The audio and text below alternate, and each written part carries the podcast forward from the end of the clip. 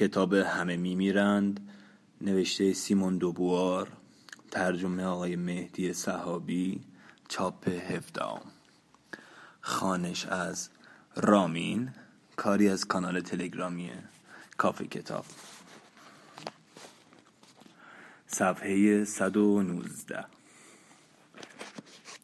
هنگامی که چشم باز کردم روز شده بود و اتاق از آدم وول می‌زد. چه خبر است؟ روی آرنج بلند شدم. سرم سنگینی می‌کرد. کاترینا بالای سرم ایستاده بود و با چشمان بهت زده نگاهم می‌کرد. چه خبر است؟ روجرو گفت چهار روز بود که مثل مرده روی تخت افتاده بودید. او هم وحشت زده به نظر می رسید چهار روز از جا پریدم. بارتولمو کجاست؟ اینجا هستم. پیرمرد پیش آمد و با حالتی کینه آمیز نگاهم کرد. مرا ترساندی. بازویش را گرفتم و او را به طرف در بردم. کار تمام است؟ بله که تمام است. دیگر نمی میرم؟ نه. خودت هم بخواهی نمی توانی. دستهایش را تکان داد و قهقه زد. گفت تا دلت بخواهد وقت داری. تا دلت بخواهد. دستی به گلویم بردم. داشتم خفه می شدم. ردای مرا بیاورید. زود. جوانی گفت می‌خواهید بیرون بروید؟ نگهبانها را خبر کنم. نه نگهبان نمی‌خواهم روجرو گفت صلاح نیست. شهر نارام است. سر برگرداند و گفت شب و روز از گودالها صدای ناله می آید. آدم کلافه می شود. در آستانه در ایستادم و پرسیدم مگر اختشاشی در کار بود؟ نمی شود گفت اختشاش. اما هر شب کسانی هستند که سعی می کنند از بارو خوراکی پایین بیاندازند. چند گونی گندم از انبار دزدیدن مردم هم بین خودشان پچ پچ می کنند. گفتم برای هر پچ پچ بیست ضربه شلاق. و هر کس شب روی بارو دستگیر شد باید دارش زد حالت چهره کاترینا تغییر کرد. یک قدمی به طرف من آمد و گفت نمی‌خواهی بگذاری به شهر برگردند؟ با بیحوصلگی گفتم خواهش می‌کنم دوباره شروع نکن. مگر نگفتی اگر مردم دروازه ها را باز کن؟ اما من که نمردم. به چشمان ورم کرده و گونه های فرو رفتهش نگاه کردم. چرا اینقدر غمگین است؟ چرا همهشان اینقدر غمگین به نظر می رسند در حالی که من سرشار از شادی بودم. از میدان صورتی گذشتم. هیچ چیز عوض نشده بود. همان سکوت همان دکانهای تخته شده. با این همه همه چیز مثل صبح سحر نو بود. سهرگاه ساکت و خاکستری یک روز درخشان. به خورشید سرخ نگاه کردم که در آسمان پنبه آویزان بود و لبخند زدم. به نظرم می رسید که می توانم آن بادکنک بزرگ قشنگ را از میان ابرها بردارم. آسمان در دسترسم بود و همه سنگینی زمان آینده را بر سینم حس می کردم از سربازی که پاس می‌داد پرسیدم وز رو به راه است؟ خبری نیست. خبری نیست. در راه رو بالای بارو به راه افتادم. دامنه خلوت بود. نه ساقه علفی و نه آتشی در گودالها. همهشان میمیرند دستم را به کنگره سنگی تکیه دادم. خود را از سنگ سختتر حس می کردم چه چیز از آنها گرفته بودم؟ ده سال نیم قرن. یک سال چیست؟ یک قرن چیست؟ با خود گفتم برای این به دنیا آمده بودند که بمیرند. خم شدم. جنوبایی ها مورچه های سیاهی که دوروبر چادرها میلولند آنها هم میمیرند. اما کارمانا هرگز نخواهد مرد. با هشت برج بلندش تا ابد در زیر آفتاب قد می کشد و هر روز بزرگتر و زیباتر می شود همه جلگه را در بر می گیرد بر سر تا سر منطقه توسکانی چیره می شود به پشته های پست و بلندی که در سر تا سر افق کشیده شده بود خیره شدم. فکر کردم دنیا پشت این تپه هاست و انگار در دلم انفجاری به پا شد.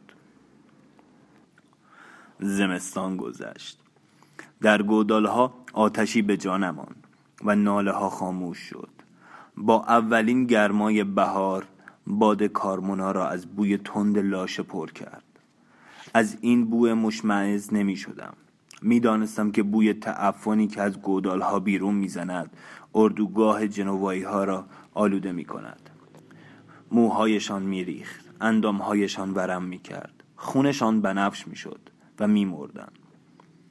هنگامی که کارلو مالاتستا و سپاهش از یال تپه ها پیدا شدند جنوایی ها بسات خود را جمع کردند و پا به فرار گذاشتند. از پی نیروهای مالاتستا عرابه هایی پر از کیسه آرد تخته گوشت و مشک های شراب از راه رسید. در میدان ها آتش های بزرگی روشن شد و آوازهای پیروزمندانه شهر را فرا گرفت. در گوشه و کنار کوچه ها مردها همدیگر را میبوسیدند. کاترینا تانکردی را در آغوش میفشرد و برای اولین بار پس از چهار سال لبخند می‌زد. شب جشن بزرگی برپا شد. مالاتستا در طرف راست کاترینا نشسته بود. می‌خورد و مینوشید و پیروزمندانه میخندید. من هم گرمای شراب را در رگهایم حس می‌کردم و از ته دل شاد بودم. اما شادیم به شادی دیگران نمیماند. احساسی سخت و سیاه بود که چون سنگ روی دلم سنگینی می‌کرد. فکر می‌کردم این تازه اول کار من است.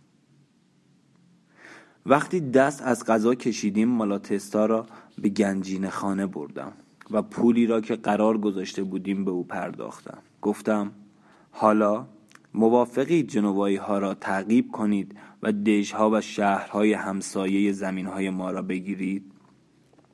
مالاتستا با لبخندی گفت صندوقتان خالی است. فردا پر می شود. از صبح از صبح سحر قاصدهایی به سراسر شهر فرستادم. همه باید پیش از غروب هرچه طلا و نقره و جواهر داشتن تحویل می‌دادند وگرنه اعدام می شدن. گفتند که چند نفری قرولون کردند اما هیچکس جرأت سرپیچی نداشت. هنگام غروب صندوق ها پر از طلا و جواهر شد. هر چرا که بود به سه بخش تقسیم کردم. یک بخش را به کارگزار ارزاق دادم تا گندم بخرد بخش دیگر را به بافندگان داده شد تا پشم تهیه کنند بخش سوم را به مالاتستا نشان دادم برای چه مدت می توانم نیروهای شما را در خدمت خودم داشته باشم؟ مالاتستا دست به میان جواهرات رخشنده فرو برد گفت چند ماه دقیقا چند مدت؟ با لبخندی گفت بستگی دارد به مقدار قنایم جنگی و به میل من. حوث بازانه جواهرات را از لای انگشتانش پایین میریخ و من بی صبرانه نگاهش می‌کردم.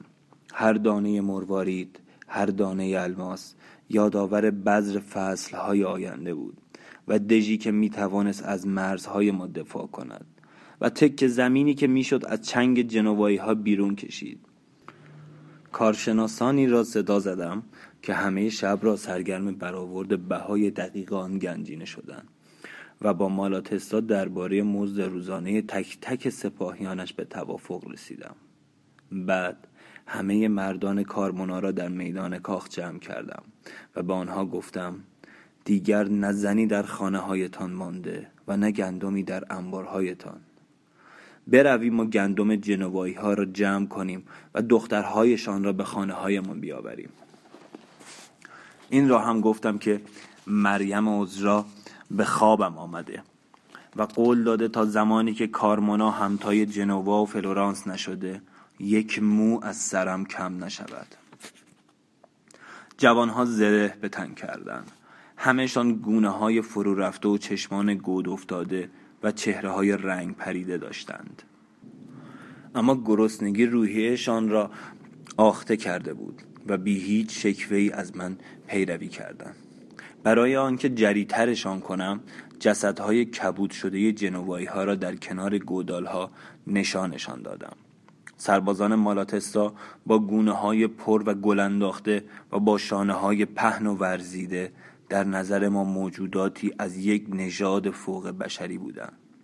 سرکردهشان هر طور که دلش می‌خواست آنها را پیش می برد گاهی بیش از اندازه لازم با آنها استراحت می‌داد و گاهی که از سواری در محتاب خوشش می آمد آنها را چندین منزل به تاخت وامی داشت. به جای آنکه لشکر شکست خورده جنوایی ها را تعقیب کند به دژ مونتفرتی حمله برد. بهانهش هم این بود که از بس دشمن مردنی یا مرده دیده حوصلهاش سر رفته است. در حمله به دژ یک روز را هدر داد. چند نفر از سردارانش تلف شدند. به خاطر این زیانکاری سرزنشش کردم و او مغرورانه جوابم داد. من برای تفریح جنگ می کنم جنوایی ها با استفاده از وقتی که با آنها داده بودیم توانستند خود را از سر راه ما کنار بکشند و در ویلانا پناه گرفتند. ویلانا شهری با استحکامات سنگین و باروی نفوذناپذیر بود. آنجا بود که مالاتستا گفت که باید از این کار دست بکشیم. از او خواستم یک شب تحمل داشته باشد. در غرب ویلانا آبراهی بود که آب را از بیرون شهر به مجرای زیرزمینی بزرگی در پای بارو میرساند. هر کس پا به آن مجرا میگذاشت خفه می‌شد. از طرحی که در سر داشتم به هیچ کس چیزی نگفتم. تنها به دستیارانم گفتم که جلوی دروازه غربی دژ کمین کنند. زره را از تن درآوردم و وارد مجرای تاریک شدم. در اول کار در هوای گندی که زیر تاقی های مجرا راکت مانده بود نفسی کشیدم. بعد تاقی ها کوتاهتر شد و دیگر بین سقف سنگی مجرا و آب فاصله ای نمان دو دل بودم. جریان آب بسیار شدید بود. اگر جلوتر می‌رفتم دیگر توان آن را نداشتم که برگردم. با خود گفتم نکند پیرمرد دروغ گفته باشد. روبرو و پشت سرم تاریکی قلیزی حاکم بود. جز صدای آب چیزی نمیشنیدم. اما اگر پیرمرد دروغ گفته باشد اگر مردنی باشم چه فرق می کند که امروز یا فردا بمیرم؟ فکر کردم همین الان آزمایش می کنم و تن به آب دادم. پیرمرد دروغ گفته بود. سرم وزوز می کرد سینم داشت می ترکید داشتم می مردم جنوایی ها جسد باد کردم را جلوی سگ ها می اندازن. چرا این داستان ابلهانه را باور کردم؟ نه. فقط از آن آب سرد که از خشم هم داشتم خفه می شدم آرزو می کردم آن جان کندن هرچه زودتر تمام شود. اما هرچه می کردم نمی مردم ناگهان متوجه شدم که مدت درازی است شنا می کنم و از مرگ خبری نیست. تا ته مجرا شنا کردم. شکی وجود نداشت که به راستی فنا ناپذیر شده بودم. دلم می‌خواست زانو بزنم و از خدا یا شیطان تشکر کنم. اما در دوروبرم هیچ اثری از آنها نبود. تنها چیزی که می‌دیدم هلال ماه بود که در سکوت یخبندان به سینه آسمان چسبیده بود. در شهر پرنده پر نمی‌زد. به طرف دروازه غرب رفتم. پاورچین پاورچین خود را به پشت سر نگهبان رساندم و با شمشیر کارش را ساختم. در جایگاه نگهبانی دو سرباز خوابیده بودند. اولی را پیش از آن که بیدار شود و دومی را پس از کشمکشی کوتاه کشتم. دروازه را باز کردم. ارتش بی سر و صدا وارد شهر شد.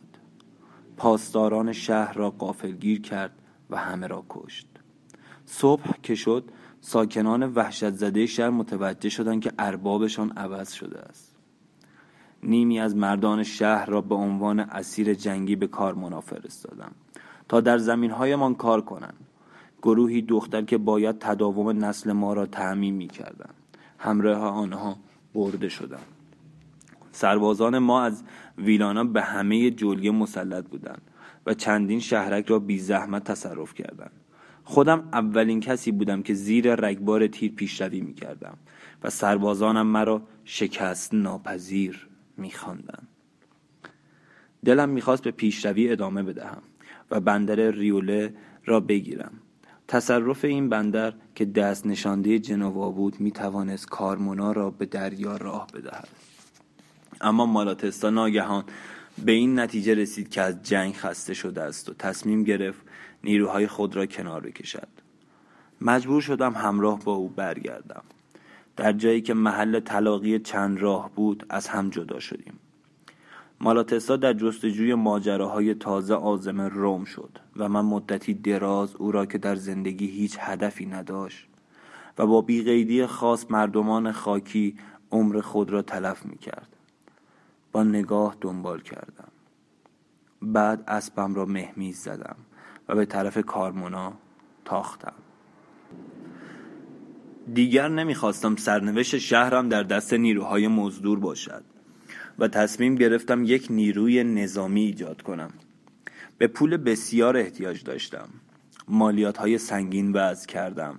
برای مبارزه با تجملات قانونی وضع کردم که به موجب آن زن و مرد نمی بایست بیش از دو پیرهن کرباسی داشته باشند و از هیچ گونه زیورالات استفاده کنند.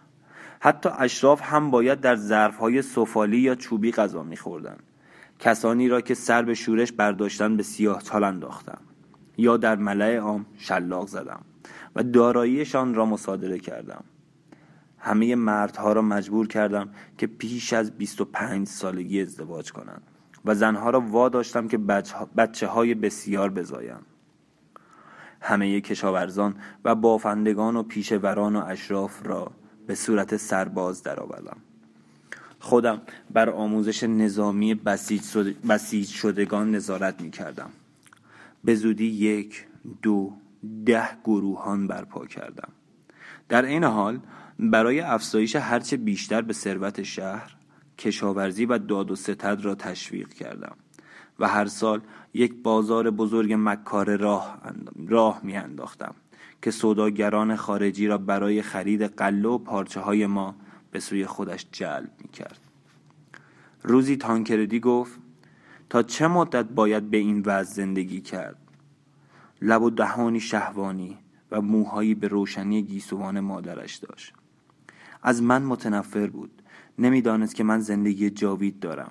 اما فکر می‌کرد داروی معجزه آمیزی مرا از بیماری و پیری مسون نگه میدارد. در جوابش گفتم تا هر مدت که لازم باشد. گفت لازم؟ برای چه؟ برای که؟ خشم نومیدانه در چشمانش موج می‌زد. گفت شهری به ثروتمندی سینا و پیزا داریم. اما غیر از مراسم عروسی و تعمید جشن دیگری نمی‌شناسیم. مثل مثل راهب ها لباس می پوشیم و در صومعه زندگی می کنیم با آنکه پسر شما هستم باید صبح و از تحت فرمان یک سروان بی تربیت مشق نظامی کنم. من و همسالانم جوانی نکرده پیر می شویم گفتم آینده پاداش این مشقت ها را خواهد داد. گفت سالهایی را که از دستمان رفته چه کسی به ما پس می دهد نگاهی به من انداخت و گفت من یک زندگی بیشتر ندارم. شانه بالا انداختم. یک زندگی چه اهمیتی داشت؟ پس از سی سال بزرگترین و مجهزترین ارتش سراسر ایتالیا را داشتم. تدارک حمله به جنوا را می دیدم که رگبار بسیار سنگینی به جلگه زد. یک شبانه روز باران تندی بارید. آب جویبار آب جویبارها بالا آمد. کوچه های پایین محله شکل رودخانه های گلالود را به خود گرفت و خانه ها از آب پر شد. فردای آن روز در حالی که زنها خانه ها را از گل و لجن پاک می کردند مردها میدان های گل گرفته و راه های ریزش کرده و سنبوله های شکسته را نگاه می کردند و قصه می خوردند. آسمان انگار از سرب بود. شب که شد دوباره باران گرفت. آن وقت بود که فهمیدم چه خطری تهدیدمان می کنند گروهی از بازرگانان را به جنوا فرستادم و معمورشان کردم که از سیسیل، ساردنی و گوشه و کنار بربرستان گندم بخرند. سرتاسر سر بهار و تابستان باران بارید. در همه جای ایتالیا خرمنها را آب گرفت. درختهای میوه ریشهکن شد. علوفه از بین رفت. اما هنوز پاییز تمام نشده انبارهای کارمونا پر از گونی های گندمی بود که با کشتی های کرایه‌ای از آن سوی دریاها آورده بودیم. با ولع هرچه تمامتر بوی گندم قبارالود را بالا می کشیدم و برای هر دانه آن ارزش قائل بودم. چند تنور همگانی احداث کردم. هر روز صبح خودم صد پیمانه گندم می کشیدم و تحویل نانواها می دادم تا نان سبوس و نان سفید بپزن و وزن نان را هم شخصا تعیین می کردم نان فقرا رایگان بود. در سراسر ایتالیا گندم کمیاب شد. قیمت هر پنجاه کیلوی آن به سی و شیش لیور رسید. پاورقی لیوره همون لیوری که اشتباه خوندم. در زمانی که این داستان جریان دارد هر لیور به عنوان واحد پول به اندازه یک لیور فلز نقره ارزش داشت و هر لیور به عنوان واحد وزن در جاهای مختلف اروپا معادل 380 تا 550 گرم امروزی بود. سبوس هم تقریبا به همین گرانی بود. در فصل زمستان چهار هزار نفر در فلورانس از گرسنگی مردند. اما در کارمانا نه یک فقیر نه یک افلیش و نه حتی یک بیگانه از شهر بیرون انداخته نشد و حتی بذر کافی برای فصل کشت باقی ماند. در اولین روزهای بهار سال 1348 در حالی که همه کشتزارهای ایتالیا برهود بود جلگه ما از سنبل موج می‌زد و بازار مکارهی در میدان کارمونا برپا شد. و من به کنگره بارو تکیه می دادم کاروانهایی را که از دامنه بالا می آمدن تماشا می کردم و با خود می گفتم برقحتی پیروز شدم. از پنجره آسمان آبی پیدا بود و سر و صدای جشن و شادی به گوش می رسید کاترینا کنار لویزا نشسته بود و گلوزی می کرد سیجیسموندو کوچولو را روی شانم سوار کرده بودم و در اتاق پر از شاخه های گل بادام یورتمه می رفتم و او داد می‌زد و مرا هین می کرد دوستش داشتم. از هر انسان دیگری به من نزدیکتر بود. نمی‌دانست که زندگیش کوتاه است. سال و ماه و هفته را نمی شناخت در دل یک روز درخشان بی فردا و بی پایان می پلکید روزی ازلی که تا ابد ادامه داشت. شادیش مثل آسمان بیکران بود. مرا مثل یک اسب هین می کرد می دویدم و پیش خود می گفتم آبی آسمان هیچ وقت محو نخواهد شد و بهارهایی فراوانتر از گلهای بادام یکی پس از دیگری خواهند آمد. شادیم هیچ وقت فروکش نخواهد کرد. کاترینا گفت چرا اینقدر زود می‌خواهید بروید؟ تا عید خمسین صبر کنید. آن طرف ها هنوز هوا سرد است. لویزا گفت دیگر می‌خواهم بروم. همین فردا. فردا؟ جدی می‌گویید؟ دست کم هشت روز لازم است تا خانه آماده بشود. نزدیک شدم و کنج کاوانه صورت اخمویش را نگاه کردم. پرسیدم آخر چرا؟ لویزا سوزن را در پارچه گلدوزی فرو برد و گفت بچه ها به هوای پاک احتیاج دارن. گفتم به نظر من که اینجا خیلی سر حالن. نیشگونی از ران, سیت... از ران سیچموندو گرفتم و لبخندی به دو دخترک کوچولو زدم که روی قسمت آفتاب گرفته قالی نشسته بودن. بهار کارمونا خیلی قشنگ است. لویزا گفت می‌خواهم بروم. تانکردی لبخندی زورکی زد و گفت میترسد. پرسیدم میترسد؟ از چه؟ تانکردی گفت از تا اون میترسد. حق هم دارد. نمی بایست می گذاشتید تاجرهای غریبه وارد شهر بشوم گفتم این حرف ها یعنی چه؟ روم و ناپل خیلی تا اینجا فاصله دارن لویزا گفت می‌گویند در اسیزی بارانی از حشرات سیاه هشت پا باریده. نیش هم داشتن به شوخی گفتم بله در نزدیکی های سینا هم زمین شکاف برداشته و شروع کرده به آتش فشانی. وای به حالتان اگر بخواهید همه این شایعات را باور کنید. کاترینا رو به روجرو کرد و رو, به روجرو کرد که دو دست را بر روی شکم گذاشته بود و چرت می‌زد. مدتی بود که مدام میخوابید و چاق و تنبل شده بود. روجرو نظر شما چیست؟ روجرو بی گفت. از یک تاجر جنوایی شنیدم که تا اون به اسیزی رسیده. گفتم اگر هم راست باشد به اینجا نمی‌رسد. هوای اینجا به پاکی هوای کوهستان است. لویزا گفت البته شما که از چیزی باکی ندارید. تانکردی پرسید پزشکانتان در فکر تا هم بودن؟ متاسفانه بله پسر عزیزم. فکر همه چیز را کردن. موزیانه نگاهش کردم. گفتم به تو قول می دهم که تا 20 سال دیگر سیجیسموندو را با خودم در حکومت شریک کنم. بلند شد و رفت و در را محکم پشت سرش بست. کاترینا گفت نباید اینقدر اذیتش کنی. در جوابش چیزی نگفتم. با حالتی دو دل نگاه هم کرد و گفت راهبهایی را که تقاضای ملاقات کردن نمیپذیری؟ گفتم نمی‌گذارم پای گله راهبها به کارمانا برسد. کاترینا گفت اما نمی‌توانی تقاضای ملاقاتشان را ندیده بگیری. لویزا گفت شاید بتوانیم درباره تاون ازشان خبر بگیریم. با اشارهی به روجرو گفتم خیلی خوب بگو بیایند.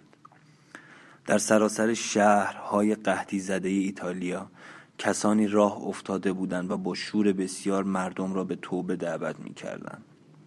به پیروی از آنان کسبه و پیشوران و کشاورزان دکان و کارگاه و مزرعه خود را ول می کردن. ردای سفید می پوشیدن و با شلق به سر می گذاشتن. و با شلق به سر می گذاشتن. فقیرترها خود را در ملافه می پیچیدن. پا برهنه از شهری به شهر دیگر می رفتن. سرودهای مذهبی می و از مردم می خواستند با آنها بپیوندند. صبح همان روز به پای باروی کارمونا رسیده بودند و اجازه نداده بودند وارد دروازه های شهر بشوند. با این همه راهب هایی که رهبریشان را می‌کردند به کاخ آمده بودند. پشت سر روجرو وارد اتاق شدند. همه ردای سفید به تن داشتند. گفتم بنشینید برادرها. راهب ریزنقشی به طرف صندلی مخمل پوش رفت. اما یکی دیگر با حرکتی تند او را نگه داشت. فایده ندارد. با حالتی خوش راهب بلند بالایی را که روبرویم ایستاده بود نگاه کردم. صورتی آفتاب سوخته داشت و دستهایش را توی آستین ردا فرو کرده بود. فکر کردم این مرد به خودش اجازه می دهد درباره من قضاوت کند پرسیدم از کجا می آیید؟ راهب ریزنقش گفت از فلورانس بیست روز از راه می آییم جایی شنیده اید که طاعون به توسکانی هم رسیده باشد؟ راهب ریزنقش گفت خدای بزرگ نه رو به لویزیا کردم و گفتم حالا دیدید؟ کاترینا گفت پدر روحانی راست است که قحطی بیشتر از چهار هزار نفر را در فلورانس کشته؟ راهب سرتکان داد و گفت بله بیشتر از چهار هزار نفر. خودمان نانی خوردیم که از علف یخ زده بود. من گفتم در گذشته ما هم دچار این وضع شده بودیم. تا حال به کارمونا آمده بودید؟ یک بار تقریبا ده سال پیش. شهر قشنگی است مگر نه؟ راهب بلند بالا با صدای رسا گفت شهری است که به کلام خدا احتیاج دارد. همه نگاه ها به طرف او برگشت. من روترش کردم و گفتم کشیش هایی داریم که هر یک شنبه وعظهایی خیلی خوبی می‌کنن. از این گذشته مردم کارمانا همه مؤمنن و زندگی با تقوایی دارن. نه کفری در میانشان دیده می شود و نه فحشایی. راهب با لحن پرشوری گفت اما غرور دلهایشان را تباه می کند در بند سعادت اخروی نیستند تو فقط رفاه مادیشان را تعمین می کنی و این رفاه فریبی بیش نیست. از قحطی نجاتشان داده ای اما بشر فقط به نان زنده نیست. فکر می کنی کارهای بزرگی کرده ای اما هرچه کرده ای هیچ هست. گفتم هیچ هست؟ به خنده افتادم. گفتم سی سال پیش جمعیت کارمونا بیست هزار نفر بود. الان پنجاه هزار نفر شده. راهب گفت فکر می‌کنی از این عده چند نفرشان سربلند میمیرند؟ خشمگینانه گفتم حساب ما با خدا پاک است. احتیاجی به وضع و دست راه انداختن نداریم. روجرو این راهب ها را از شهر بیرون کنید. همه ملامتی ها را هم از جلگه بتارانید. راهب ها در سکوت بیرون رفتند. لویزیا و کاترینا ساکت بودند. در آن زمان ها مطمئن نبودم که در آسمان کسی نباشد. اما قصه آسمان را نمیخوردم. زمین هم که مال خدا نبود قلم روی من بود. سیجیسموندو بازویم را گرفت و گفت پدر بزرگ بیا برویم میمون ها را تماشا کنیم. یکی از دخترک ها گفت من هم می‌خواهم میمون ها را تماشا کنم. لویزیا گفت نه اجازه نمی‌دهم بیرون بروید. اگر بروید تا اون می‌گیرید. همه بدنتان سیاه می‌شود و میمیرید. با بیحوصلگی گفتم این چیزهای بی سر و ته را به بچه ها نگویید. دست روی شانه کاترینا گذاشتم.